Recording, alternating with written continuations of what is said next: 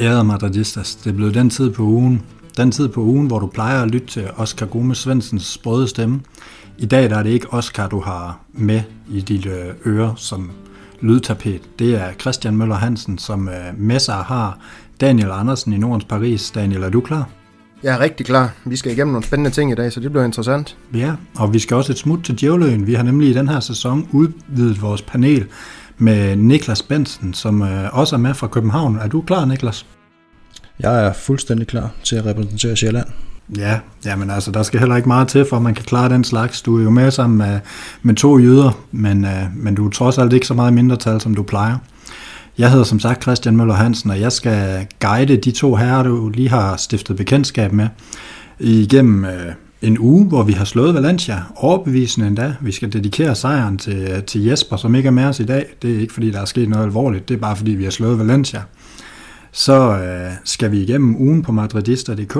Vi skal snakke lidt af de allerbedste nyheder, der har været derinde, og de allermest interessante nyheder. Så skal vi forbi spansk fodbold, som vi plejer. Vi skal snakke øh, vores fire kategorier af, og, og udpege, hvem der har vundet dem. Så øh, skal vi runde spansk basket en lille kort smule, inden Daniel han også gerne vil snakke noget kvindefodbold. Det er, det er Daniels favorit på aftens menu. Og til allersidst, så slutter vi af med en boksekamp, hvor de to herrer, de skal op i et ringhjørne og har fået et spørgsmål af mig, som de skal argumentere for og imod, og øh, det kan I kun glæde jer til, lytter, så øh, det, det kan I se frem til. Niklas, hvad glæder du dig allermest til i dag? Jeg glæder mig mest til, at øh, vi skal tale om en rigtig god fodboldkamp. En meget solid fodboldkamp, som vi spillede her i weekenden. Øh, vi er et hold på vej opad, synes jeg, så det er positivt. Ja, jamen Niklas, du kan ikke lave et bedre overlæg. Man skulle næsten tro, at vi havde planlagt det. Jeg øh, vil nemlig lige starte med at gennemgå, at vi jo slår Valencia i weekenden. Vi slår dem 2-0. Det er Benzema, der scorer det første mål, og derefter så scorer Kroos en, øh, en helt fantastisk holdkasse, og det gør egentlig, at vi går til pause 2-0, og så i anden halvleg, der kører vi den egentlig stille og roligt hjem. En rigtig, rigtig solid indsats, som lignede noget, vi måske så for sådan et godt halvt år siden, men ellers måske ikke har set så meget siden. Daniel, dine, din første tanker efter den her kamp, den var fløjtet af. Jamen, øh, nu siger du jo godt nok, at vi bare kørte den hjem på rutinen i anden halvleg. Jeg synes alligevel, at Real Madrid de skal have den ros, øh, at de trods alt viser en iver efter at faktisk vil op og score det her tredje mål. Man plejer nogle gange at se for Real Madrid, de ser sig tilfreds efter to scoringer, eller en enkelt scoring også nogle gange, stiller sig lidt tilbage og afventer. Det synes jeg ikke, de gjorde imod Valencia. Der vil de op og skabe, kreere, Øhm, og det synes jeg, man så igennem hele kampen. Det resulterer jo også i den her annullerede 3-0-scoring fra, fra Mangdik også, hvor Vinicius får sat ham, også, eller får sat ham op, undskyld. Øhm, så ja, der var mange positive ting, og, og det var bare en af dem. Lige præcis rigtig mange positive ting. Niklas, var du lige så, lige så positiv omkring hele det her opgør? Ja, det, det var jeg egentlig. Det var, det var meget, meget rart at se en, øh, en, en sejr, som kom øh, i hus forholdsvis tidligt øh, uden det store besvær, godt nok over et, et Valencia-hold, som ikke... Øh, ja, de, de, de, de var meget passive, forsøgte lidt for anden halvleg starter og, og, og virkelig mere aggressive. Man kunne høre, at de havde fået en røffel i pausen. Altså, de, de går ud og får et god gå efter 7 sekunder i anden halvleg øh, på, på baggrund af deres, deres sløje første halvleg. Øhm, men, men der er selvfølgelig også noget malurt i bæret, fordi at øh, vi får endnu en skade, da, da, da Carvajal han må, må gå ud efter 25 minutter. Det, er også noget af det, vi må tage med for den her kamp. Ja, det, det kan jo blive en ganske stor udfordring i forhold til resten af sæsonen. Det bliver, det bliver spændende at følge, hvem der skal spille højre bak, og, og hvordan vi vil løse det også imod et hold som Atalanta. Vi har jo set den her 3-5-2 blive, blive rullet ud, og det er jo også en mulighed. Øhm, men, men mange gode pointer, jeg har. Daniel, hvilke mål synes du egentlig var bedst af, af Kroos og Benzema's? Ja, men det er, jo, det er jo mål på hver sin fremragende måde af det, ikke? Altså Benzema, den her lidt mere individuelle kasse, han, han, han får sat, sat i rosen, ikke? Øh, øh, rigtig, rigtig stor kvalitet på den her afslutning. Det kan man også se på, på expected, expected goals på den. Øh, den ligger ikke ret højt på skalaen der. Og så kan man sige, det andet, det er jo noget, man gerne vil se i fodbolden, det her, det her flotte, flotte holdmål. Øh, hvor der bliver lavet nogle gode kombinationer, hvor Vaskes han til sidst får lagt den tilbage til Kroos, og så han som han gør. Øh, så flot mange gange Kroos for, for sat den øh, elegant i kassen, ikke også? Øh, jeg har svært ved at vælge Jeg synes faktisk, at jeg måske ville vil pege på ben, Benzema's individuelle, individuelle kvalitet på, på den scoring, han får sat ind trods alt. Ja, Niklas, er du enig, det var Benzema's kasse, der var den bedste? Ja, øh, det ved jeg egentlig ikke om jeg er. Jeg synes også, den anden var god. Jeg sad og talte i dag, da jeg lige så kampen igen, at, at vi har øh, 17 afleveringer i træk, øhm, og jeg er specielt glad for at se Asensio være med i så mange af dem. Han, øh, han var helt klart en af dem, der førte bolden frem. Øhm, meget progressivt det her angreb, og det eneste mand, der ikke rører bolden, det er Nacho, Courtois og, og så faktisk Benzema. Og Benzema, han er jo også, han er også meget vigtig i det her mål, fordi han trækker sådan set hele Valencias forsvar over mod deres egen højre side, hvor Kroos så skifter bolden over til vores højre side, hvor, hvor, hvor Modric skal lægge den tilbage til Vasquez, der så kan, kan lægge den tilbage til Kroos, og så må man sige, at Kroos, de der øh, meget kontrollerede indersideafslutninger, han har, de, de kan altså også noget. Det, går, det kilder alle de rigtige steder, når han får sat sådan en afslutning afsted. Ja, det gør det altså. Det... ja, og hvis jeg ikke husker meget galt, så minder målet, eller i hvert fald Kroos spark, utrolig meget om hans første mål i Madrid, hvor han også sætter den ind med sådan en inderside her øh, ned i, ned i højre, ned langs højre stang. Så det, det var rigtig stærkt. Drenge, jeg kunne godt tænke mig at høre, og høre jer om en anden ting. Hvis jeg siger, at Vinicius i de sidste tre gange, han har spillet fra start, har virket markant mere moden, end hvis vi bare går et år tilbage, hvad, hvad vil så være jeres modsvar, Daniel? Jamen, jeg, jeg ved godt, det er en pointe, du, du øh, kan lige at bringe op her. Øhm, jeg, jeg kan godt være tilbøjelig til at være enig, men jeg, jeg vil så også sige, at, at altså den her lidt mere defensive tilgang, han måske har til sit offensive spil, det, det gør jo så også, at vi ikke ser en Vinicius, der er så udfordrende længere. Øh, han er måske lidt mere velovervejet i, i, i de beslutninger, han tager, når han kommer op på den her sidste tredjedel af banen, og det betyder også, at vi ikke ser ham i de her udfordringer så meget, som man måske i virkeligheden gerne vil, for han har jo alle kvaliteterne i sit repertoire til at, til at sætte en og to mand, og så ja, få sat et nogenlunde indlæg afsted, eller et hæsligt indlæg afsted, eller hvad han nogle gange får lavet, men det er jo så noget af det, han, han prøver at komme lidt væk fra, måske, og så spille den sikre aflevering, i stedet for at begive sig ud i en eller anden øh, dum situation. Så det kan da godt være, at der kommer noget mere modenhed over hans spil, og det kan da også godt være, at det er sket efter ja, nogle samtaler øh, med sine din Zidane, ikke? Ja, Niklas? Øh, ja, man kan se på Vinicius øh, som, som en slags modsætning til, til Rodrigo, synes jeg. For Rodrigo er den øh, meget, meget konservative øh, fløjspiller, som ikke tager de helt store chancer, så er, er Vinicius jo i den helt anden ende af skalaen, og det, det er sjældent øh, øh særlig positivt at være sådan ekstremist på nogen som helst måde, så det er godt at se, hvis Vinicius han kan få rettet lidt ind. Øhm, ligesom jeg også synes, at Rodrigo han, øh, han, han blev lidt mere Vinicius inden han skade, så synes jeg også, at Vinicius han er blevet lidt mere Rodrigo her de sidste par kampe. Øhm, der kommer lidt mere tanke bag handlingerne, virker det til. Ja, så I tror egentlig på, at vi er, vi er på vej i måske en positiv retning med Vinicius, eller, eller er I stadigvæk der, hvor vi skal skip ham til sommer, Niklas? Øh, jeg har nok som udgangspunkt altid været positiv over for Vinicius, vil jeg sige. Øh, øh, min tro har da, har da taget et dyk på det seneste, det skal jeg da, det skal jeg da gerne indrømme. Øh, og det er jo ikke første gang, han spiller godt, vil jeg lige sige. Han har spillet nogle sindssygt gode kampe i Real Madrid, så jeg, så jeg, jeg afventer lige lidt. Ja, men jeg, jeg, hvis jeg må så er jeg enig med Niklas. Altså, jeg, jeg har også faldet lidt af på den med, med Vinicius her på det, på det seneste, ikke også? Men ja, de tre kampe her, han næsten lige har spillet, det, eller lige har spillet, undskyld, det, det giver selvfølgelig forhåbninger om mere, ikke? Øhm, og, og det er jo det, jeg tror, vi alle madridistas håber på, ikke også? Vi skal også huske på, at han er jo ikke ret gammel stadig. Der er stadig øh, masser af udviklingspotentiale i ham. Øh, han er jo først færdig mod det, når han er været en 5-26, den spiller ikke også, så det er mange år ude i fremtiden, det ved jeg godt, men øh, jeg, jeg, jeg tror, man skal lade tvivlen komme sådan en spiller som Vinicius til gode. Øh, der er en grund til, at han stadig er i Real Madrid, og det må også være, fordi han viser nogle fine takter på træningsbanen, trods alt. Ja, men han har jo, han har jo ikke, der er jo ingen tvivl om hans udfordringsevner, men det, der er interessant i den her kamp, det er, at han faktisk kun har et noteret dribleforsøg. Det ved jeg så ikke helt, hvordan det hænger sammen med, hvordan kampen egentlig var. Det måske har statistik snyder en lille smule, men han havde faktisk 92% rigtige afleveringer. Det er jo helt krusk. Øhm, og, og den del af hans spil har bare været bedre. Øhm, det er faktisk en lille smule som om, han måske har lært lidt af, det ved jeg ikke, af Hazard, men han i hvert fald kan lidt af det, Hazard kan med at veksle. Og hvis han kan lære den balance, og så tage med, at han faktisk har de her individuelle færdigheder, jamen så har vi jo faktisk den spiller, som vi netop har savnet i rigtig lang tid, som både kan balancen og angribe banen rigtig, rigtig meget. Men øhm, drenge. I har også øh, planlagt et par nedslag fra, fra pressekonferencen efter kampen, og Daniel, jeg tænker, du skal have lov at starte. Ja, men jeg ved ikke, om mig og Niklas vi i virkeligheden har, har måske været inde på noget af det samme, men øhm, det eneste, jeg sådan fandt interessant, det var faktisk, at Zidane han også selv er ude at sige efter kampen, at, eller ikke ude at sige, men i hvert fald også udvise bekymring, øh, frustration over alle de her skader, der vælter ned over truppen.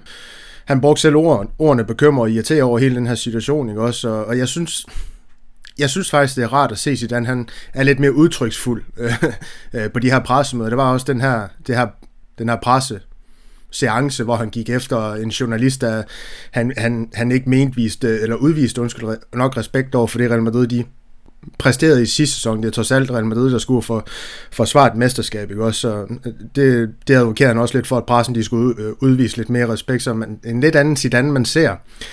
Og man kan jo også godt forstå ham, vil jeg sige. 40 skader fordelt på hvad? 20 spillere.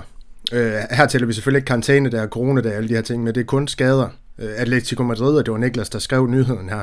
Atletico Madrid har 15 skader i sæsonen, Barcelona 25. Så altså, vi har haft lige så mange skader, som de to klubber til sammen. Jeg, jeg synes, det, det er jo helt vildt at tænke på. Så er der Sevilla med 18 skader i sæsonen. Og, og det er kun Lunin, Mandi, Casemiro og Vini, der har set sig fri øh, fra skader i, i, i 2021-sæsonen. Og Lunin, han har jo praktisk talt ikke spillet jo. Øhm, Ja, jeg, jeg, jeg, synes, øh, jeg synes, det er en vanvittig situation, vi er inde i, og jeg kan godt forstå Zidane, at han adresserer det nu. Ja, men det er jo interessant det her. Der er jo spørgsmål om det er, fordi Zidane han er presset, eller om det faktisk er, fordi han, hvad skal man sige, bare lidt, nu, nu synes han, nu, nu nok, det er nok. Øhm, men det er jo en god pointe i forhold til måske også os fans, som er frustreret over, at holdet ikke leverer, og frustreret over, at, at vi ikke har udskiftning nok, og frustreret over rigtig, rigtig mange ting, og over at spillet ikke er, som det skal være. Men faktum er jo også, at det er ekstremt svært i en holdsport, hvis man hele tiden har spillere ind og ud og ind og ud, øh, og ikke selv kan bestemme, hvornår man roterer, men roterer af pligt mere end af, mere end af, mere end af lyst. Det, det synes jeg i hvert fald er en, er en rigtig god pointe, at, at det er der en udfordring. Øh, alle de her skader, det, det har jo gjort, vi har jo snakket om det med Hazard, men vi har også snakket om det med mange andre spillere. Det, det gør jo bare, at der ikke er nogen kontinuitet, Daniel. Ja, og, og hvis vi bare kigger, altså, som du også selv lidt er inde på her med, med alle de rotationer, der har været omkring det, altså, nu har jeg ikke selv tal på det, men når jeg tænker over sæsonen, hvor mange der alene har spillet højre bakken i Real Madrid, hvis jeg siger Lucas Vazquez, Odriozola, Cavaral, Nacho og Mangdi, altså så er det fem spillere, og så ved jeg ikke engang, om jeg har taget alle sammen med. Militao, altså, det er i sig selv.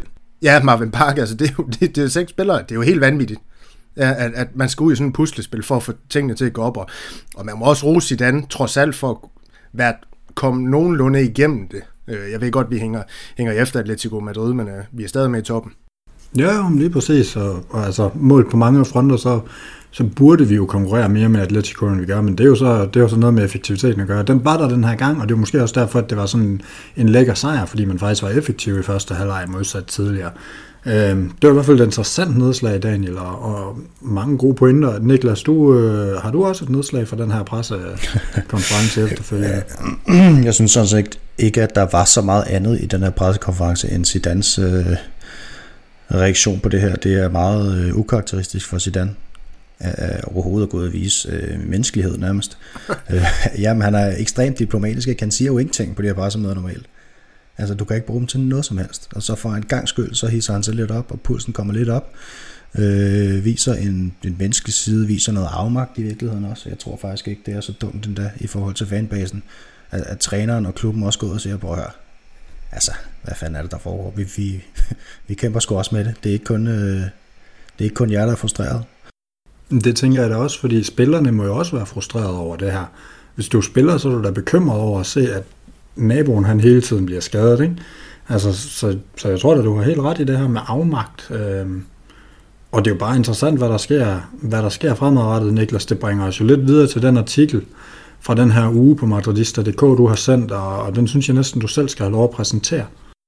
Ja, men det er jo simpelthen den med, at øh, midt i det her skadeshelvede her, så er der jo en mand på vores defensive midtbane, øh, Casemiro, som simpelthen spiller. Han spiller konstant, og det har han gjort i overvis. Øh, nu er han oppe på 12 kampe i streg med fuld tid, og en af dem er altså 120 minutter. Han har stort set kun fri, når han er, øh, enten er ramt af corona eller af karantæne.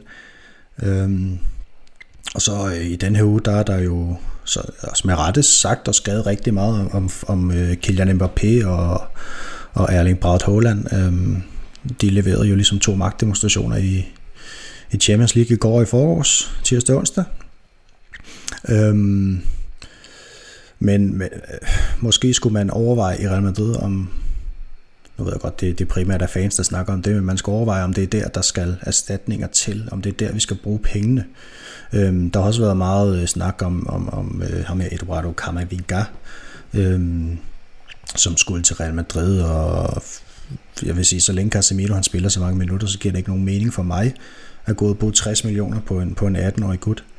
Øhm, fordi vi har, vi har et stort problem i Real Madrid, og vi har selvfølgelig flere, men, men, men det her det har været her længe, og det bliver større og større, og, og det er simpelthen, at den mængde spilletid, som Casemiro han får, og måske er det ikke engang mængden af spilletid i, i sig selv, fordi at hvis du kigger på øh, Sergio Busquets, så har han sådan set spillet lige så meget, som Casemiro har, og hvis du kigger på øh, Frenkie de Jong, så har han spillet endnu mere end Casemiro. Han har spillet 600 minutter mere i den her sæson, end Casemiro har. Problemet er bare, at Casemiro spiller så meget, fordi han er nødt til det.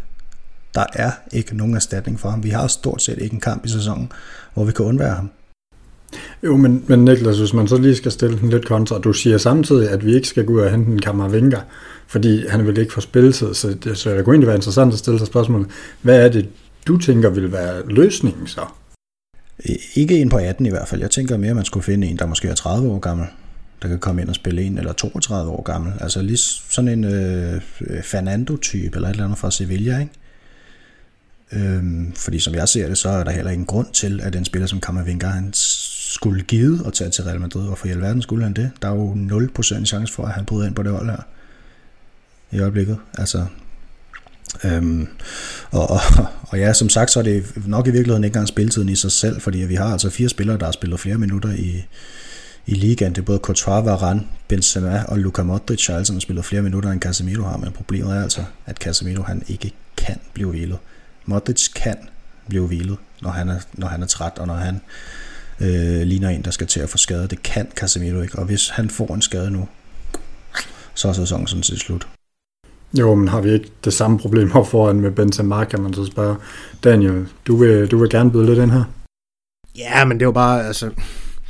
Niklas han har ret i det, han, han, han stiller op jo. Øh, det er vi alle sammen enige om. Det er fint nok at få kontraspørgsmål og alle de ting her, men altså, vi, vi må også, altså, er det de sidste to, tre sæsoner, vi har diskuteret det her med, med hvem der skal øh, være backup til Casemiro. Vi havde Marcos Llorente. Ham, øh, ham satte man ikke på på sekseren jo. Øh, eller, eller, jo, det gjorde man i og for sig, men han ville gerne øh, ud og have noget mere fast spilletid. Han gør det så ikke bedst som sekser åbenbart. Han er åbenbart bedst som hængende angriber i Atletico Madrid, ikke også? Så der har også været noget der med hans spillerprofil, øh, Marcus Jordan, da han måske var bedre lidt frem af banen. Så, altså, det er en, det er en kæmpe svær opgave, det her med at skal, skal ind og finde en spiller, der kan, der kan agere backup for Casemiro, fordi som Niklas også lægger tryk på, det er jo backup.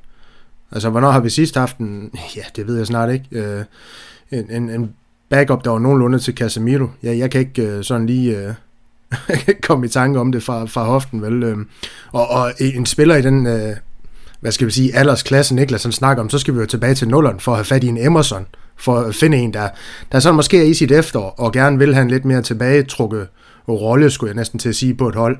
Og det havde han jo ikke engang, dengang han kom ind på holdet Emerson til start med i hvert fald. Der var han jo en af Capellos foretrukne, ikke også? Men, men det er en anden snak, men det er bare for at sige, det, det er et rigtig svært puslespil at få til at gå op, fordi hvad kan man få?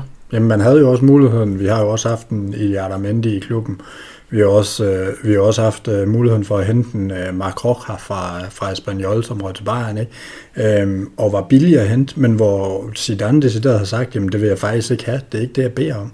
Så, så der er jo nogle udfordringer omkring det her. Der er også nogle udfordringer omkring, hvad Zidane vil have, men, men altså, det er i hvert fald et godt spørgsmål. Det, det er interessant, du bringer det op, Niklas. Og, altså, men på samme måde, så har vi jo udfordringerne i både, at, at Casemiro også virker som en spiller, som, som har det bedst med at spille. Dem, dem er der bare nogle af. Der er nogen, der har det bedst, når de er på banen øh, bedre end at blive roteret, fordi de føler, de mister rytme og så videre. Det er der jo ikke nogen tvivl om, at dem er han en af. Varane er jo nok en anden, og, og Courtois også som målmand øh, er det nok lidt mere naturligt, at han er sådan en. Men det er da en kæmpe udfordring, og hvad er det, vi skal stille op? Øh, det tænker jeg, at vi kommer til at snakke meget mere om til sommer, når, når puslespillet til næste sæson skal diskuteres og lægges. Øhm, vi har også et ungt talent i Antonio Blanco fra, fra Castilla, som mange også mente burde have været hævet op og blevet en fast del af førsteholdstruppen, og det har man valgt at lade være med, fordi man ikke mener, at han vil få minutter alligevel, og det er jo nok meget godt set. Men det siger jo også lidt om, at, at, at han ikke bliver hævet op og får lidt minutter. Han er trods alt 20, så han burde være lidt mere moden. Øhm, Daniel, du har en helt anden nyhed. Vi skal over i en helt anden boldgade. Niklas nåede næsten at tale sig ind på den, inden han talte sig ud af den igen. Så øh, lad, os da, lad os da endelig få lidt mere ind med noget, øh, noget spillerrygter. Jamen, jeg tror heldigvis, Niklas er klar på at snakke lidt om ham her, nordmand, Erling Haaland fra, fra Dortmund.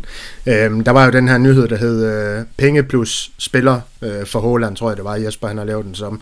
Øhm, og det er egentlig ikke, jeg tror ikke, det er så meget nyheden i sig selv, der er interessant, fordi øh, nyheden, den er for mig urealistisk i, i sig selv sat op, det her med, at man giver 40 millioner euro, tror jeg det er, øh, plus enten Jovic eller Mariano.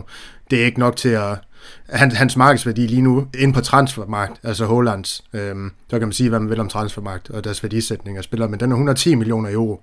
Og først i 2022 har han den her frikøbsklausul på, på de der 75 millioner euro, som der er med lue rundt omkring. Øhm, øh, hvad hedder det? Så, så det er nok mere det her med at få debatten i gang mellem os tre om, øhm, om han er et interessant emne allerede til sommer. Er det en, vi skal gå ud og, ja, hvad kan man sige, springe boksen for? Øh, for at hente ham. Øhm, kan han spille sammen med Benzema deroppe? Fordi som jeg ser det, så skal vi ikke have Håland på bekostning for Benzema. Så skal det være på en eller anden måde, de kan fungere sammen i en eller anden øh, to-enighed, om jeg så må sige deroppe. Så ved jeg ikke, om Hazard han er med i det puslespil. Det kan jeg egentlig ikke helt selv finde ud af. Øhm, men jeg synes, han er en interessant spiller. Han er en spiller, som jeg ser det, som vi simpelthen ikke må, må gå glip af. Han, han skal ikke til Manchester City. Han skal ikke bindes op i en af de her kæmpe klubber, hvor vi så ikke kan vriste ham fri. Det er, det er nu, man har muligheden måske øhm, for at få forhandle et eller andet på plads med, med Dortmund, inden den her frikøbsklausul klausul, undskyld, den træder i kraft. Niklas, kan Benzema og Haaland spille sammen? Det er i hvert fald to meget forskellige typer, ikke? Men øh, modsætninger kan også godt mødes. Altså som, øh, nu sad jeg og så, så Dortmund i går aftes, og man må bare sige, altså lige så snart at bolden den rører en gul fod, så spurgte han bare noget med målet. Og så, så skal han jo bare have den. Altså det, det er simpelthen så simpelt, som det overhovedet kan være. Det, men det, er, det er også meget, meget imponerende, det må man sige. Altså, jeg sad sådan lidt og sammenlignede ham og, og, og Mbappé, og det gætter jeg på, at vi måske også lige skal ind på. Men Mbappé, han er sådan lidt mere sådan en, øh, hvis man skal sige, han er sådan en list, er sådan mistertyv-agtig, du ved. Store planer, og der er mange mellemregninger og sådan noget med, øh, Holland, han er simpelthen bare et rovdyr.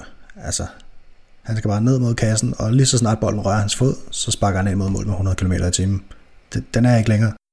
Men er det ikke også netop det, der gør ham til en Real Madrid-spiller? Det er jo sådan, Real Madrid gerne vil spille. Det er måske også derfor, der har faktisk ikke været ret mange rygter om ham og Barca og sådan noget. De har kørt lidt med os i rigtig lang tid. Øhm, men de kører også i den grad med engelsk fodbold, og det giver også god mening i forhold til, hvad, hvad hans bagland og sådan noget har af historie. Men, men han, altså, er han ikke netop den fødte Real Madrid-spiller, men netop den stil, Niklas? Jo, det synes jeg sådan set, de begge to er. Øh, mere end de Barcelona-spillere. Det, det, er jo, det er jo en gammeldags angriber, vi har der. Øh, som, som helt sikkert vil klæde Real Madrid. Jeg tror, jeg tror sgu godt, at han kunne fungere sammen med Benzema. Øh, og så vil jeg sige, jeg ved ikke, han kommer vel nok til at koste dobbelt af, hvis man kører ham til sommer, i forhold til, hvis man kører ham næste år. Ja, men og der kunne jeg egentlig godt bringe lidt i spil over for jer. Tror jeg ikke, der er en helt klar strategi med at få... Altså det, det er jo nok også derfor, der er han endte i Dortmund og ikke i en stor klub. Øh, undskyld til Dortmund, men, men det er ikke en stor klub i den her sammenhæng. Øh, sidste, sidste år, da han selv kunne vælge, det var netop fordi, de gik med til at lave den her klausul, at han kunne forlade for 75, velviden, at han højst sandsynligt ville være mere værd, men så kunne de få to gode sæsoner med ham, og så kan de, øh, så kan de stadig tjene på ham. Øh, hvilket for mig også fortæller, at hans plan den er at skulle videre næste sommer, og faktisk have en sæson mere og udvikle sig det fortæller mig i øvrigt også noget om, hvor intelligent han er, og også at hans bagland godt ved, at det kræver fast spilletid og, og gode rammer for at udvikle sig. Så spørgsmålet er jo, om han overhovedet vil videre til sommer. Jo, men du kan godt have ret i planen om, øh, eller udviklingsplanen for Holland, men problemet er bare, at nogle gange så kan du også godt over, ikke problemet, men nogle gange så kan du godt overstige din udviklingsplan. Og det mener jeg helt seriøst, at Holland han har gjort nu. Altså han har været medvirkende af det i 51 eller 52 Dortmund scoringer i 42 kampe, det er jo fuldstændig absurd. Og her, det er jo både mål og assist, jeg, jeg tæller med her. Ikke? Også, øh, han er en spiller, der, om jeg så må sige, er for god til at være i Dortmund. Det, kan han, det ved jeg ikke, om han selv kan se. Det kan godt være, han stiller sig tilfreds med det, der er der, men en spiller som Haaland, der er så dygtig, han vil også urvinde metal. Gør han det i Dortmund? Det er jeg ikke sikker på. Han skal til en, til en større adresse drejer sig nu, og jeg tror allerede det til sommer, han ryger. Og det er derfor, jeg mener, at Real Madrid de skulle reagere, have, have stablet et eller andet fornuftigt tilbud på benene, som, som Dortmund de kan, de kan sige ja til. Tror du, Peter skal det, Niklas? Jeg kan jo godt tvivle på, at, at vi har midlerne. Altså, det må jeg indrømme. Jeg kan også godt tvivle på, at Dortmund er specielt... Ja, det må de være. De må være interesseret i at sælge, men, men, men de kommer ikke til at sælge billigt. Det så vi jo i sommer med Jadon Sancho. Altså, hvis, hvis I ikke betaler, så, så bliver han bare, så spiller han bare her. Så jeg kunne godt forestille mig, at, at man må punge ud med omkring 150 millioner euro for Holland, og de penge er jeg ikke sikker på, at Real Madrid kan stable på benene. Nej, og, og hvis man kan, så er spørgsmålet jo, om man i virkeligheden heller vil gemme dem til en franskmand. Og Daniel, det, det kan jo lidt til spørgsmålet. Vi vil du helst uh, gå efter Holland til sommer, velvidende at det gør, at du udelukker næste sommer til en uh, kamp om en uh, fransk angriber ved navn Mappé, eller, eller vil du hellere vente? Svaret er, jeg ved ikke, hvad svaret er. Er svaret nej? Jeg vil, faktisk, jeg vil hellere lægge alle EQ'erne på Mbappé. Han er, Mbappé han er for vanvittig. Jeg ved godt, Holland han også er, er knaldhammerende dygtig, men Mbappé, det, Mbappé han er, han er sådan en, en, en type, der kan vinde Ballon d'Or en 5-6 år i træk, ligesom Ronaldo og Messi det har gjort. Det er ikke sikker på, at Holland han, han kan på samme måde, men i hvert fald Mbappé ikke også. Han, han har alle kvaliteterne, også til at blive den her kommercielle verdensstjerne. Der ser jeg heller ikke Holland helt endnu. Øhm, øh, have den samme fanbase, som jeg så må sige, øh, Galacticos status trods alt, som, som Mbappé han har fået opbygget her over, over de seneste, hvad, øh, to-tre sæsoner. Ja, jamen øh, jeg kunne da godt tænke mig, det kan jeg jo godt lide en gang imellem, sådan lidt ja-nej. Nu kan, I, øh, nu kan I blive bundet op på det. Inden vi går ud af sommeren 2022, spiller en af Holland og øh, Mbappé, eller Mbappé i Real Madrid. Niklas, ja eller nej? Ja. Nik, øh, Daniel? Mit svar det er, også, øh, det er også ja. Vi er nødt til at være lidt optimistiske omkring det hele. Ja, jeg har øh, bedyret ind i vores, øh, vores øh, samtale på Messenger, at jeg hænger mig selv fra Sibele-statuen, hvis det ikke sker. Det vil jeg da på alle måder ikke håbe, men jeg vil da tillade mig at være pessimisten og sige, at det kommer ikke til at ske, og jeg håber jo, at det gælder begge dele. Jeg tror simpelthen ikke, vi har midlerne og er i en situation, hvor det kan lade sig gøre.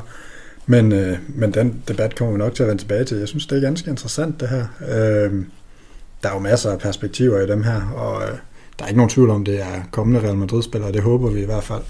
Men, øh, ja. men de har sige, i hvert fald niveauet. Ja, jeg vil sige, hvis vi, vi alle står mellem at bruge 150 på Holland til sommer, eller 200 på Mbappé til næste sommer, så går jeg også med Mbappé. Men hvis valget er 200 millioner på Mbappé til næste sommer, eller 75 millioner på Holland til næste sommer, så er jeg lidt mere i tvivl. Ja. ja, ja, men altså, det kan jo være, at uh, han får pengepunkten op, den gamle knier. Man kan jo have sin tvivl. Lad os, uh, lad os glide lidt videre og snakke lidt spansk fodbold, for der er sket en masse. Vi har snakket noget Champions League nu også, udover Real Madrid selvfølgelig. Men øh, den her runde har faktisk også budt på et, øh, eller hvad skal man sige, for et enkelt hold, dobbeltrunde. Atletico Madrid, de spillede to kampe, og de var faktisk lige ved at snuble mod Granada på udebane i, øh, i weekenden, og så, øh, så snublede de til gengæld, jeg kan ikke huske, om det var mandag eller tirsdag aften, det var vel mandag aften, øh, i en, øh, i en ellers forholdsvis simpel kamp mod Levante, og der skal faktisk en oplagt redning med to minutter igen til at gøre, at, øh, at de ikke ender med at tabe alle tre point. Daniel, er, er mesterskabskampen ved at åbne lidt op igen? Og det, det er lidt for tidligt for mig at svare på. Nu har de Atletico Madrid, de har Levante igen her, er det i weekenden. Går nok på hjemmebane, men man kan Levante drille dem igen der, måske øh, øh, tage to point fra dem, og så hive et point selv, ikke også? Så, så begynder den at åbne sig igen, fordi Atletico Madrid også render ind i en bunke svære kampe her snart, plus, ja, en af dem, det er jo, det er jo, det er jo så også selv, ikke også? Og der kan vi have tre point yderligere, og så har de så også Barcelona stadig også tilbage, ikke også? Så det ser svært ud, ja, men igen, vi har vel lov til at drømme, har vi ikke det? Jo, det, det synes jeg da i hvert fald, Niklas. Synes du også, vi skal drømme? Ja, det, det synes jeg egentlig, der er plads til lige nu. Øhm, det var jo det i går, mener jeg, at de spillede udgjort med Levante, men, øhm, men så har de jo, de har jo Villarreal, så har de også, så har de Atletic Klub, øh, og så Redafe, og så kan man sige, på hver side af de kampe har de altså også noget Champions League. Øhm, og så rendte de også ind i noget Sevilla på udebane, og altså, når, når, den 5. april, hvis de stadig er, er godt foran der, så, så er det i hvert fald slut, men, men det er sådan en periode, hvor vi med, øh, med lidt dygtighed, blandt andet på grund af et indbyrdes opgør, godt kan hente et, et pænt stykke ind på dem. Ja, der er i hvert fald muligheder. Øhm, og for uden det, så sker der jo også det i weekenden, at, øh, at Barca de hiver en, øh, en ret overbevisende 5-1 sejr over Alaves. Så troede man, de var oppe i gear, indtil man så dem i midtugen i Champions League, og så, så kan vi grine lidt, og så behøver vi ikke sige mere om det, fordi man, øh, man kommer måske til at frygte, at vi står i samme situation i næste weekend. Men vi kan i hvert fald glæde os over, at, øh, at de snublede i, i forgårs, og øh, ellers så er nogle af nedslagene i runden, det er, at øh, Villarreal taber hjemme til Betis, at øh, Bilbao ser ud til at være kommet lidt i gang med en stærk 4-0 sejr ud over Cardis, og, øh, og så at, øh, at Sevilla de hiver endnu en enkelt mål sejr med, med 1-0 hjemme over Huesca. Øh, det, er sådan, det er sådan de største nedslag for mig fra runden. Øh, jeg ved ikke, om I har andre, eller om vi skal gå i gang med at få uddelt vores, øh, vores fire kategorier, vores fire priser. Niklas, du, øh, du sidder og strider lidt i, i København. ja, Øh, vi har jo en, en træner i Redaffe, der blev udvist for anden gang i træk. Det er jo en præstation i sig selv, at Lars han lige synes, at han skal træde ind på banen og, og markere sig over for en spiller. Det resulterer sig i et rødt kort. Det er jo det er meget, meget dumt. Så er det så har vi ikke sagt for meget, tror jeg. Nej, det kommer jo til, at, til allerede, du, øh, du spiller lidt op. Fordi jeg har jo øh, meldt, at i den her uge, der vil jeg gerne have El Dodo, den hårde. Ja. Og øh, jeg har netop øh, markeret, at øh, vi faktisk på to runder nu har fået fire udviste trænere i Spanien. I, øh, i sidste uge var det Bordalas og Lopetegui, og i den her uge der er det Bordalas, og så, øh, så Unai Emery faktisk også rødt for, for Villarreal i, øh, i deres kamp. Så det vil sige, at vi har fire udviste trænere på to runder i Spanien. Det, øh, nu har jeg ikke været inde og tjekke, hvad Marca Ars de skriver, men jeg er ret sikker på, at det er, det er noget nær rekord. Det kunne, det kunne ikke engang Mourinho og Guardiola præstere, da de peakede i Spanien. Så, så det synes jeg i hvert fald, det er mit, øh, mit bud på, på den hårde hund i den her uge i øh, spansk fodbold. Jeg ved ikke, om I andre har bedre at byde ind med. Nej, men jeg kan tilføje, at øh, Javi Gracia jo også havde karantæne mod os for, for en forseelse, der godt nok var sket for noget tid siden. Men, men det er endnu en træner, der har karantæne. Det var vist nok for noget med, at, øh, at Hugo Guillamon, han, øh, han trak øh, et, et gult kort med vilje i en kamp, så han fik overstået en karantæne, noget som, som Mourinho i øvrigt benyttede sig rimelig ofte af, da han var i Real Madrid, men nu gælder det altså karantæne til både spiller og træner. Ja, det gjorde det jo så også dengang, kan man sige. Jeg tror bare, du kan spørge Ramos, hvad det kostede i, i forhold til Champions League. Så, så der var vist også et par andre, der, der fik karantæne dengang, men, øh, men det var selvfølgelig Champions League. Uh, El Krak, dreng, hvem vil, hvem vil stå for den? I ikke tale i Jamen, øh, ja, jeg kan godt ligge ud, hvis det er. Jamen, fyr øh, løs, Daniel. Det er også længe siden, vi har hørt fra dig. ja, og, og det, blev, det blev også en længere smør, så det er med at holde tungen lige i munden, når det nordjyske vandfald det går i gang, skulle jeg til at sige. Men øh, min El Krak, det er, det er Toni Kroos. Øh, for mig, der kan det simpelthen ikke være andre, efter det han præsterede mod Valencia. Øh, det var et mesterværk, han diskede op med mod, mod Valencia på Alfredo Di Stefano, og, og jeg vil egentlig gerne jeg ved, han er lytter af den her podcast, dedikerer den til Thomas inden for vores forum. En af de aktive brugere derinde, der har haft et horn i siden på vores tyske spilmarker. Øhm, det, øh, det må han sådan set godt blive med med at have, synes jeg, hvis at, øh, det kan resultere i, at Kroos disk op med de her præstationer gang på gang. Han havde en øh, afleveringsprocent mod Valencia på, på 94. Øh, det var 101 vellykkede afleveringer, 107 ikke, øh, 115 berøringer på bolden. 69 afleveringer på, på Valencias banehalvdel, 7 erober bolde, 6 skabte chancer, 2 skud på mål, hvor det ene det rammer målet, den ene går ind, og så har han også en assist, ikke? Øhm, og det er det, vi på de her brede grader, undskyld, kalder cruise control. Øhm, og så prøv lige at høre her, der er mere. Han er den første spiller i La Liga til at skabe 50 chancer i indeværende sæson. Han ruller med en afleveringsprocent på 94% over hele sæsonen. Han har fem oplæg. Han har hvad er det, øh, tredje flest af de her through balls, som man kalder det, de her afleveringer ned mellem øh, modstanderens forsvar, dem har han øh, 8 af i, i ligaen. Og så har han en as expected assist, undskyld, på, på 4,1, hvilket er den femte højeste i hele, hele liga. Så hele ringe har ham her, Toni Kroos, altså heller ikke været i den her sæson. Han har været, øh, han har været formidabel, det var han også imod Valencia. Jeg synes at i virkeligheden ikke, det kan, det kan siges mere simpelt end det. Nej, og så har, han, øh, så har han jo uden tvivl tændt lidt op under dig, og det, øh, det skal der jo egentlig ikke så meget til, men, øh, men, men det her, det var på en mere positiv måde. Det skal, det skal han da ros for, at Niklas tør du overhovedet komme med et modspil på den her. Næsten ikke. Øh, nej, altså det, jeg har jo igen øh, Luka Modric med, må sige. Han har lige fået månedens spiller igen. Det, det har han bare Jeg tror ikke, han kan bare beholde den derhjemme, tænker jeg. Øh, så kan han, kan han tage et selfie med den øh, derhjemme den 1. februar igen. Eller den 1. Øh, april bliver det nok. Midt i, midt i marts måske. Til næste måned. Um, og så har jeg selvfølgelig også øh, en, en Sevilla-keeper, Bono, som har nogle tre klasseredninger i, i deres kamp, hvor de vinder 1-0. Det var en af dem er sådan lidt øh, Gordon Banks-agtig redning. Dem kan man lige gå ind og se, hvis der er flotte, flotte præstationer. Men han diskvalificerer måske sig selv med, med præstationen i går mod, øh, i går mod Holland, som, øh, som ikke var, var den bedste i, i verdenshistorien. Så, så jeg vil også sige, uh, sige Dan, den ender hos, hos, Nick, eller hos Daniel og, og Kroos. Daniel, du vil gerne lige have en sidste kommentar? Ja, det vil jeg. Øhm, for jeg var ikke helt færdig. Øhm, det her det er sådan lidt mere Kroos generelt. Han har lavet 50 oplæg i hele sin La Liga-karriere. Og det vil jeg bare sige, det er flest af alle midtbanespillere, siden han tiltrådte i klubben i 14-15. Øhm, 20 i åben spiller 30 efter standardsituationer. Jeg, jeg synes, det er fuldstændig maløst. Øhm, Niklas, jeg tænker, vi spiller, vi spiller El Dandy, den elegante levemand, over til dig. Ja, øhm, og det gør vi jo. Vi kan også bare spille den over til, til Daniel. Daniel, vi spiller den elegante levemand over til dig, og så kan du bare fortsætte, hvor du er kørende lige nu. Jamen, jeg har faktisk valgt at, at kaste lidt kærlighed på Sergio Canales den her gang. Øhm, den her spiller, der udråbt til det, det helt store spanske håb for hvad efterhånden en 10-11 sæsoner siden, da vi landede ham faktisk under Jose Mourinho. Øhm, han fik tingene til at ske for Betis i, i den her spillerunde, hvor de hiver den her øh, sejr øh, på, på 2-1 ud over Villarreal, som jeg tror, du kort skitserer der til start med i din gennemgang. Øhm, han spillede simpelthen øh, en pragt, pragt kamp øh, for Betis. Foruden øh, en assist, han får lav, så havde han fire nøgleafleveringer i kampen.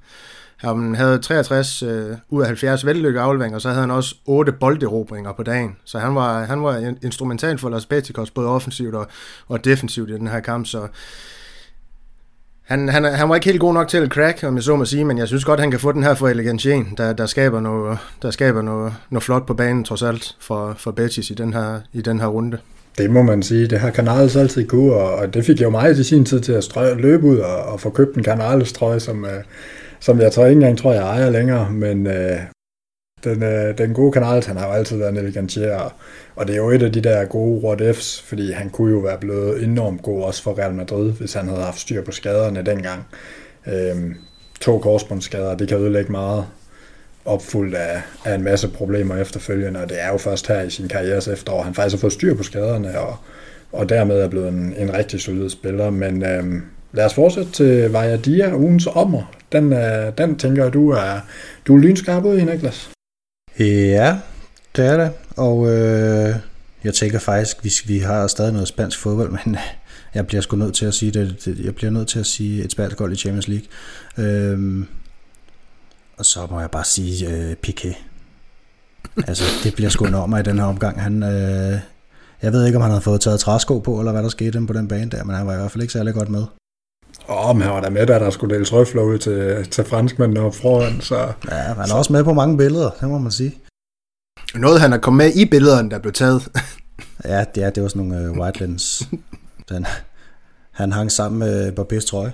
Jeg synes, det er interessant, at han drejer den over på Champions League og europæisk fodbold generelt, selvom det er spansk fodbold, vi, vi beskæftiger os med, så har vi også haft spanske hold i ilden, og det har ikke set skide godt ud, om jeg så må sige. Øh, Sevilla, der, der var øh, udråbt til at faktisk måske være en lille favorit mod, mod Dortmund, i hvert fald det første opgør, hvor, hvor Holland han så ville noget andet, fordi Mbappé han lavede det her show på, på Camp Nou, ikke? Øh, og så her, imens vi optager, der har Manchester United øh, ja, gjort grin, om jeg så må sige, med, med Real Sociedad på, på, på udebane, så det ser ikke, øh, det ser ikke øh, for godt ud lige pt. for, for spansk fodbold i, i Champions League og Europa League. Nu, har, nu, nu skal Granada og er det Villarreal også i den her, her torsdag aften, tror jeg det er. Så må vi da håbe, de kan, de kan gøre en lidt bedre figur, ligesom også i næste uge. Ja, altså man må sige, i skrivende stund, der, eller talende stund er det jo, der fører Granada 2-0 mod Napoli, så helt skidt ser det ikke ud.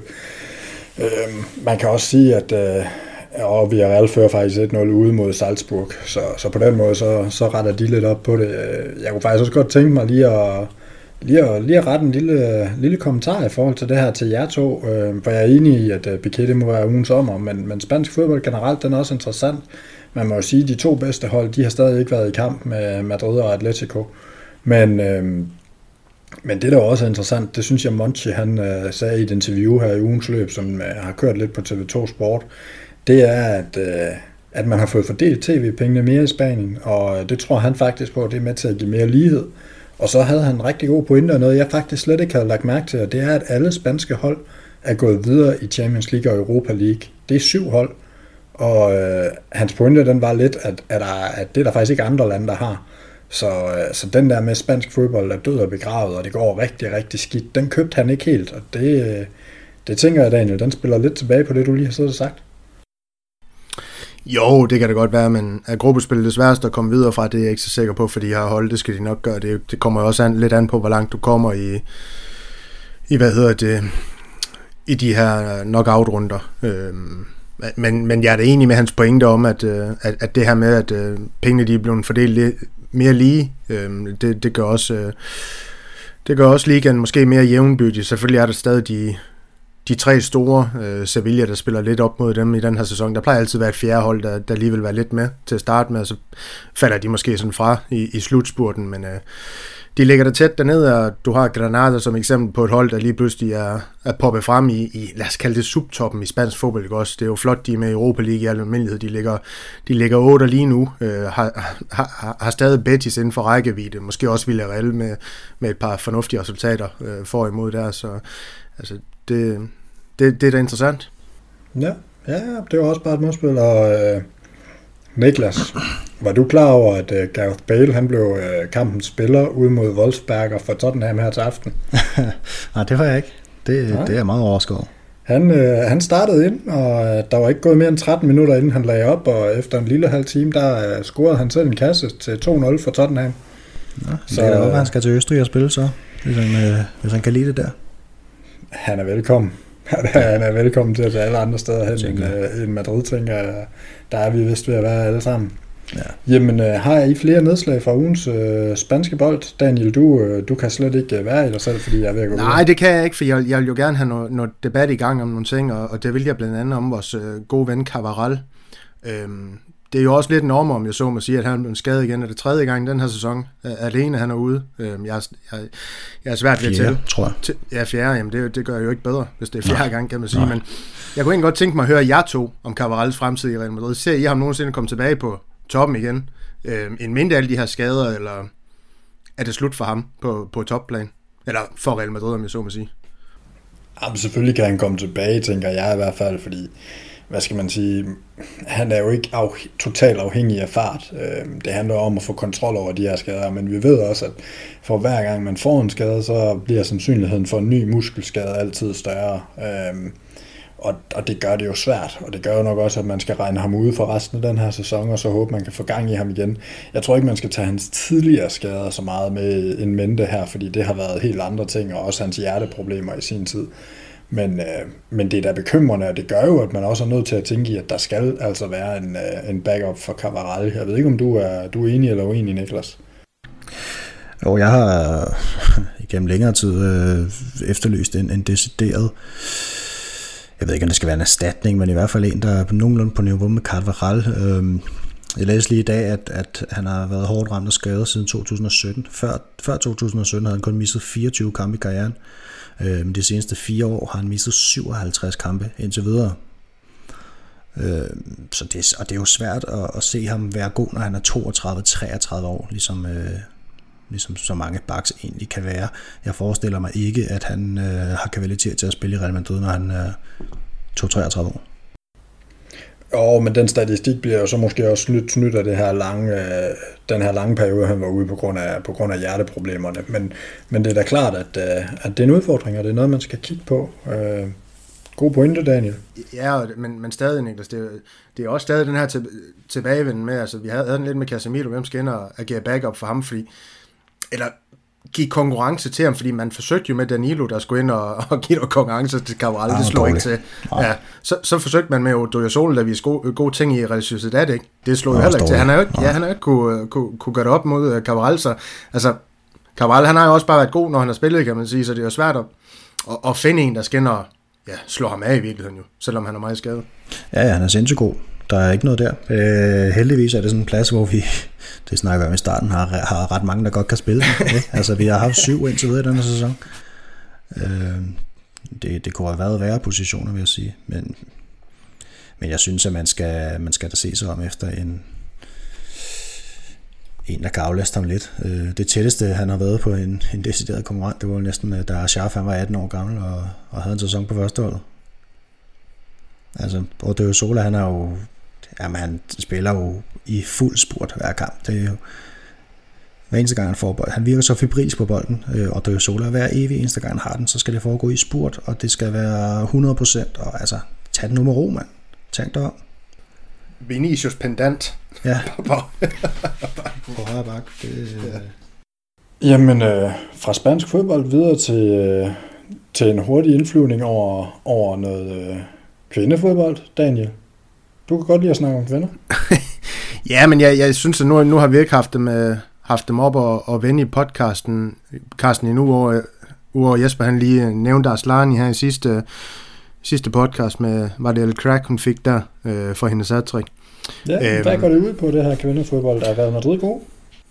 Jamen det går ud på, at de spiller fodbold 11 mod 11, ligesom mændene, så, så det er jo fantastisk nok i sig selv, det er et rigtig godt ud, udgangspunkt, men, øh, men ja, de er, de er faktisk øh, overraskende gode, øh, Real Madrid Feminino. Øh, vi skal huske på, det er jo deres debutsæson, altså med Real Madrid navne, de var jo de her CD Takong, tror jeg det var, det hed i sidste sæson, ikke også, men, men ikke under Real Madrids navn endnu, det var de, er de så i den her sæson, de har oprustet en del til sæsonen, og det har jo så resulteret i, at man, man i talende stund ligger på en, på en tredjeplads, har en kamp i hånden i forhold til Levante, der ligger to øh, med 41 point. Øh, Real Madrid Feminine har, har 38, så man må sige, at øh, David Aznar, han har, han har lavet et fremragende stykke arbejde, øh, og, og dem Real Madrid Feminino skal måles op mod til at starte med i den her La Liga Ibar, Iberdrola, tror jeg det, det udtales. Det er, det er Levante, det er Atletico Madrid, og det er det her Madrid... Øh, øh, CFF-hold, øh, som, som ligger nogenlunde øh, jævnbyrdige med, med Real Madrid Feminino. Barcelona, de er i en øh, kategori for sig. Øh, de har vundet 16 af 16 kampe, 48 point, har scoret 84 mål, og kun lukket tre mål ind. Altså, de er alt dominerende i den her liga, det er lidt det, jeg er frem til. Øhm, og de, øh, Ja, de gør også lidt grin med Real Madrid, når, når, når de, de møder hinanden i det her El Clasico. Det er ikke, det er ikke et stort opgør endnu, det, det er ikke. Barcelona de er simpelthen for, for dygtige. Øhm, og til sammenligning, for at sætte det her lidt op mod hinanden, der er Feminino, Real Madrid Feminino, de har i går så en blot score 39 mål i 18 kampe. Og det er trods alt tredje flest i hele ligaen. Det viser bare igen, altså Barcelona de har scoret over dobbelt så mange mål som Real Madrid Feminino. Så det er et rigtig, rigtig godt, godt hold, man er op imod der. Øhm, men øh, i, i forhold til de andre konkurrenter, der, der, der ser det rigtig fornuftigt ud. Altså det er et stærkt hold øh, i, i, i spansk kvindefodbold, Levante og Atletico Madrid, så, så på den front, der, der ser det ganske fornuftigt ud, og, og, og så skal man også huske på det her med, at, at, at man, man har nogle profiler. Du har Aslani, der ligger øh, i top 5 på topscorelisten med hendes 12 mål. Øhm, du har øh, Sofia Jakobsen, begge to svensker, øh, pudsigt nok, der også er en, en, en, en profil i ligaen, med, øh, der, der, der ligger højt på assistlisten. Også i top 5 med, med syv assist, mener jeg det er. Så altså, der, der, er, nogle, der er nogle forhåbninger og, og, og nogle ting, øh, der, der gør, at, øh, at man godt kan man godt kan, kan, kan forestille sig, at det her hold på et tidspunkt også bliver en, en, en, en udfordrer til noget Champions League og noget på, på den lange bane. Men lige nu, der, der handler det simpelthen bare om, at man skal etablere sig i, i toppen af, af den her spanske spanske kvinderække, og, og det, det, det ser ud til at ske nu, ikke også? Og det handler også om, at man har det her internationale snit med nogle af de spillere, man fik hentet i sommer, plus at man har fem spanske landsholdsspillere øh, øh, i, i truppen, så det, det ser rigtig, rigtig fornuftigt ud. Ja, Niklas, tror du på, at det her det er, et, øh, det er et kommende storhold, ligesom herreholdet? Ja, det kan jeg ikke se nogen grund til, at det ikke skulle være. Øhm, man kan forholdsvis hurtigt få, få et slagkraftigt kvindehold op at stå. Det kræver ikke øh, de helt store midler, slet ikke for en klub som Real Madrid. Øhm, så, så jeg kan ikke se nogen grund til, at det ikke skulle, skulle kunne lykkes. Han er selvfølgelig nogle år efter Barcelona, øhm, og også nogle af de andre europæiske hold, men, men altså, jeg ved ikke, hvad man kører med en femårsplan måske. Det, det burde godt kunne lade sig gøre, vil jeg sige, hvis det er noget, man virkelig satser på. Ja, hvad tænker du, Daniel? Hvornår, øh, hvornår kan Real Madrid konkurrere? jeg vælger at spørge Daniel lige det, han har taget en kiks i munden, så det er, det er rigtig lækkert. Jamen, øh, jeg, jeg tror da også inden for en overskuelig fremtid, at, øh, at de får, øh, får, får, får lavet et hold, øh, får bygget et hold op, der kan, der kan lege med. Øh, hvor det er sjovt, altså nu skal man lige ud i Champions League også, og, og det er der, det bliver sjovt, man kan måle sig med nogle af de, de rigtig, rigtig dygtige hold, ikke også, men det er en proces, og man skal også lige, øh, ja, lave et attraktivt projekt, om man så må sige, som nogle af de her, nogle af verdens bedste kvindespillere, de kan købe sig ind på, og, og dem har vi trods alt ikke endnu, selvom Aslani, hun er god. Det er orden, for du knasket færdig, Daniel, og så øh, kan vi lave en lille indflyvning til nogen, der ikke er en proces længere, eller måske faktisk er igen. Øh, Real Madrids baskethold, som, øh, som i den her uge, jeg tror faktisk, jeg fejlagtigt sidst, vi havde det op og vende for 14 dage siden, fik sagt, at vi var Copa del Rey-mestre. Det, øh, det var en fejl. Det var Copa del Rey, der var på vej, og øh, den, øh, den tabte man desværre finalen til Barcelona med, med 15 point, og øh, for det ikke skal være løgn, så har øh, man efterfølgende øh, været ude og melde ud, at øh, Rudy Fernandes, en af holdets øh, større profiler, han er skadet, så øh, der er nogle ting, der minder lidt om, øh, om noget, vi kender fra andre afdelinger. Det er, det er ikke den første spiller, der bliver skadet i den her sæson. Man har, man har haft to andre profiler ude også, og, og den ene i lang tid med en skulderskade i Anthony Randolph. Øhm, og øh, der er man på vej lidt ind imod en, uh, en sæsondel, som, uh, som nu snart byder på de sidste kampe i Euroleague, inden vi skal, inden vi skal spille, uh, spille slutspil der, og også uh, inden man kommer til slutspillet i den hjemlige liga. Og derudover så kører der en lidt sjov historie i Spanien om, at uh, en franskmand, der hedder Eutel, han er blevet fristillet fra Barcelona på grund af, at han var uenig med dem. Han øh, må egentlig signe gratis alle steder, han vil, men i deres fristilling af ham, der har de fået skrevet ind, at han ikke må tage til Real Madrid i den her sæson. Og øh, så vil skæbnen selvfølgelig ikke anderledes, end at øh, rygtet nu går på, at øh, Florentino Pérez, han har ringet til, øh, til ham her, øh, den franske point guard, og sagt, at øh, vil du ikke gerne starte som point guard for os i næste sæson?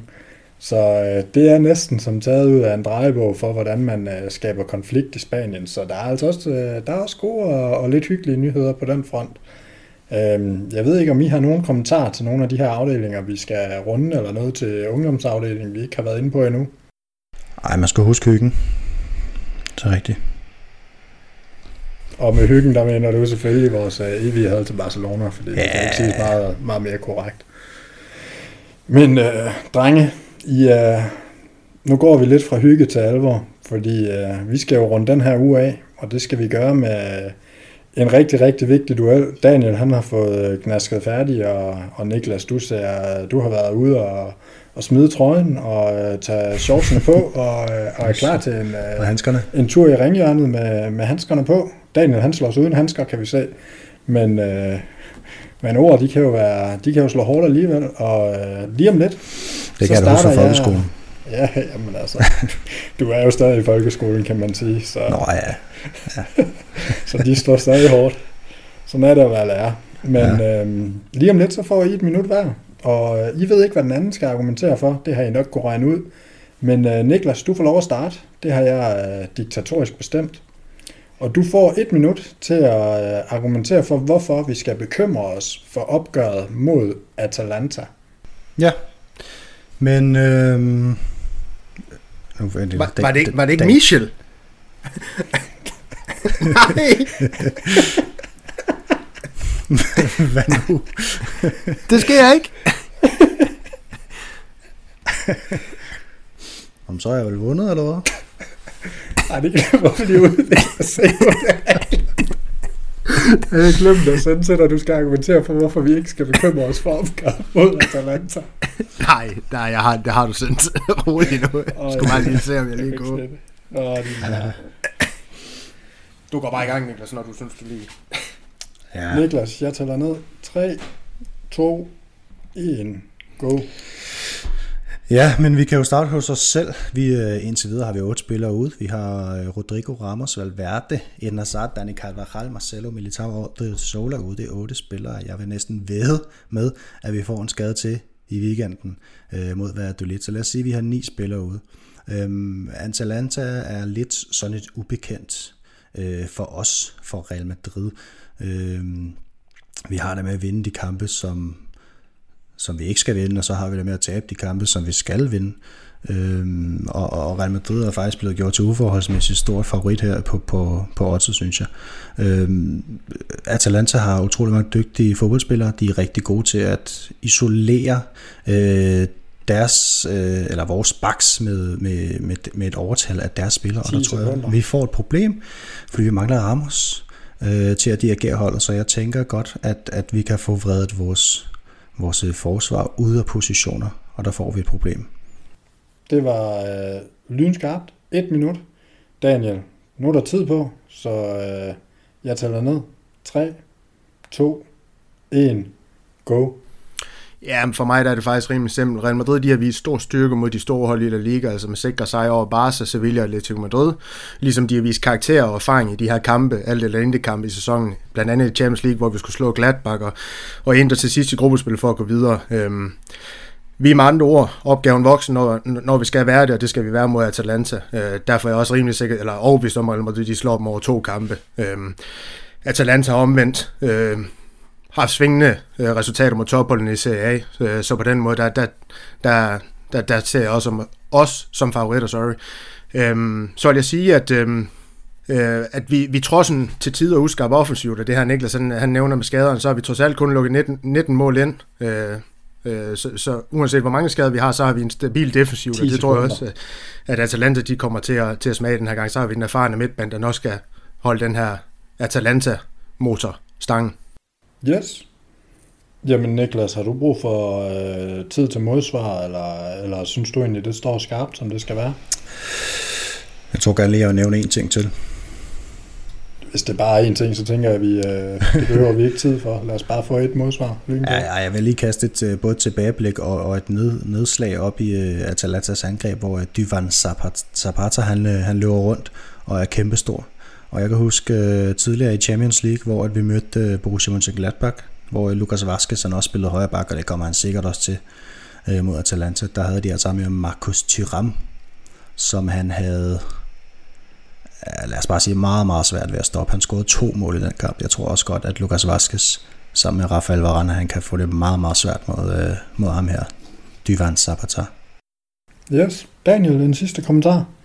Lige Ja, men det, det, det skal være, at de jo afhente ham her, Papagomes, øh, deres anfører. Vi for deres offensiv. Ham alt det kørt igennem. Jeg er med på, han, han var jo ude øh, hos øh, Gasparini, så han spillede heller ikke ret meget i, i, i hvad hedder det, januar, men øh, en, en rigtig vigtig spiller for dem. De har døjet lidt med at finde den rigtige erstatning indtil videre, så derfor har de roteret meget med, hvem, hvem de spiller i, i hans rolle nu, ikke også i, i truppen, så det kommer, også, kommer de også til at lide under i Real Madrid, det er jeg overbevist om. Og så vil jeg sige, at den her zoneopdækning, de har med deres tre midterforsvar, den er, det er en zoneopdækning, der er mandsorienteret, det vil så sige, at den her midterforsvar, der skal eksempelvis fokusere på Benzema, det kommer til at skabe nogle problemer for dem, det her med, at når han skal følge ham, og, og, og de bliver lidt forvirret dernede, og, og, og, og vi kan sende nogle, nogle spillere i dybden der, så jeg er sikker på, at vi har værktøjerne til at, til at forstyrre det her Atalanta-hold, og så, så vinde sikkert over to kampe.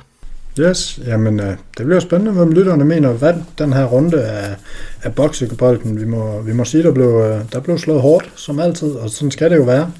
Det skal jo også lige nævnes for lytterne, at øh, det selvfølgelig ikke nødvendigvis er jeres egne holdninger, I har argumenteret for, men øh, det, må jo, det må jo stå på mål for senere. Øh, næste uge, den byder på øh, en ugekamp mod Valladolid her i weekenden, inden vi øh, skal møde netop Atalanta i Champions League. Jeg tænker ikke, at øh, vi behøver at gå i dybden med dem, fordi weekendens opgør det øh, kommer til at stå for sig, og at være en kamp, hvor vi gerne skal have tre point, og så egentlig øh, helst så smertefrit som muligt videre. Og Atalanta, det bliver, det bliver et opgør, som vi lige har hørt for og imod omkring. Men, øh, men der bliver nok at snakke om en uges tid. Daniel og, og Niklas, I, øh, I skal have tak. Det har været en fornøjelse at være i studiet med jer her til aften. I lige måde. Ala Madrid. I nada más.